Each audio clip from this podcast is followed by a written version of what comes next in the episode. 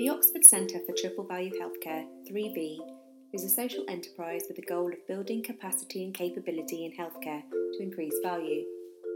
As part of its mission, 3V promotes the dissemination of knowledge. From our library of almost 1,000 books, we have produced short downloadable podcasts that summarise the most important classic books, book pods. These are essential for anyone working in healthcare and enable you to learn while you walk, drive, or travel by bus or train. Enjoy this week's book pod and ensure you get a new one downloaded by subscribing to Radio Value from your usual podcast provider.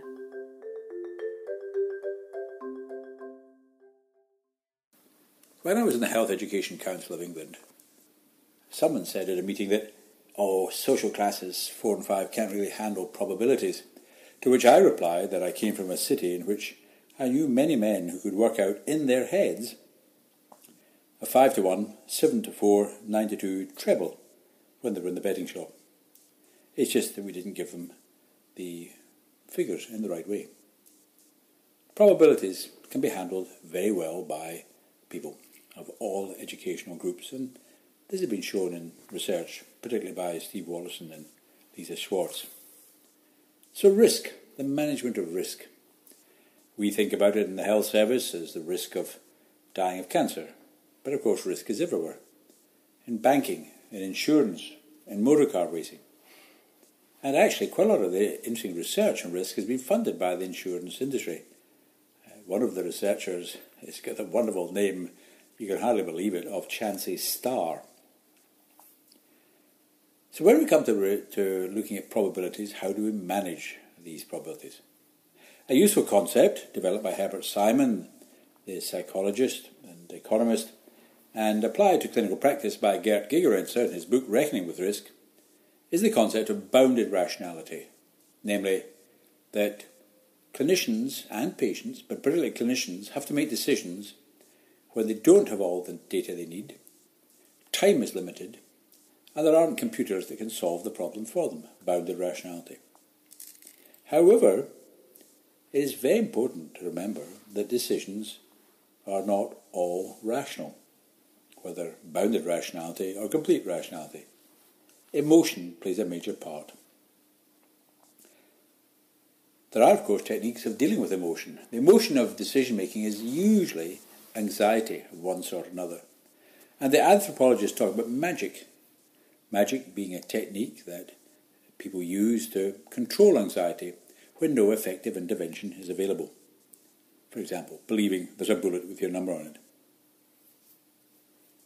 Both the emotion and therefore the decision are influenced by the way in which the outcomes are presented. And in the book by Kahneman and Tversky called Choices, Values and Frames, they say, and I quote, risky prospects are characterized by their possible outcomes and by the probabilities of these outcomes. The same option, however, can be framed or described in different ways. In the terrific little book by Steve Woloshin and Lisa Schwartz and Herbert Welch called Know Your Chances, they define framing as, and I quote, the perspective in which information is presented – different emotional responses are elicited when the same information is cast in a positive light and in a negative light. Again, this was shown in the insurance companies who did research to say, would you insure your house if you lived in the Mississippi Valley? More likely to insure it if you were told that the Mississippi flooded three times a century or once every 33 years.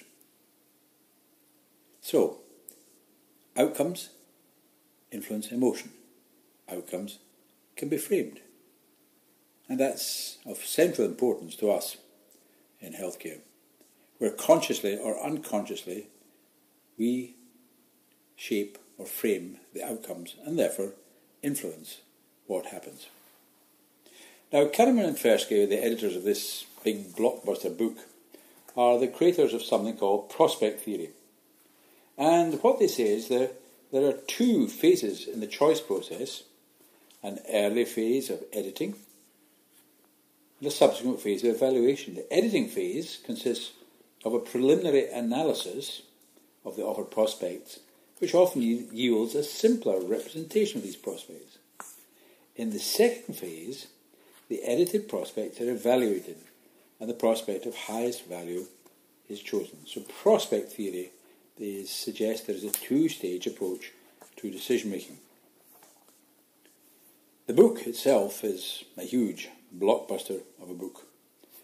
Um, there's many very important principles. For example, they talk about two concepts of value. And I quote, experience value, the degree of pleasure or pain, satisfaction or anguish in the actual experience of an outcome, and decision value, the contribution of an anticipated outcome to the overall attractiveness or aversiveness of an option in a choice. The book's got a number of different authors, but Tversky and Kahneman quite rightly contributed a lot of the chapters. And the chapters and alternative conceptions of value and choice over time and how that changes, on framing.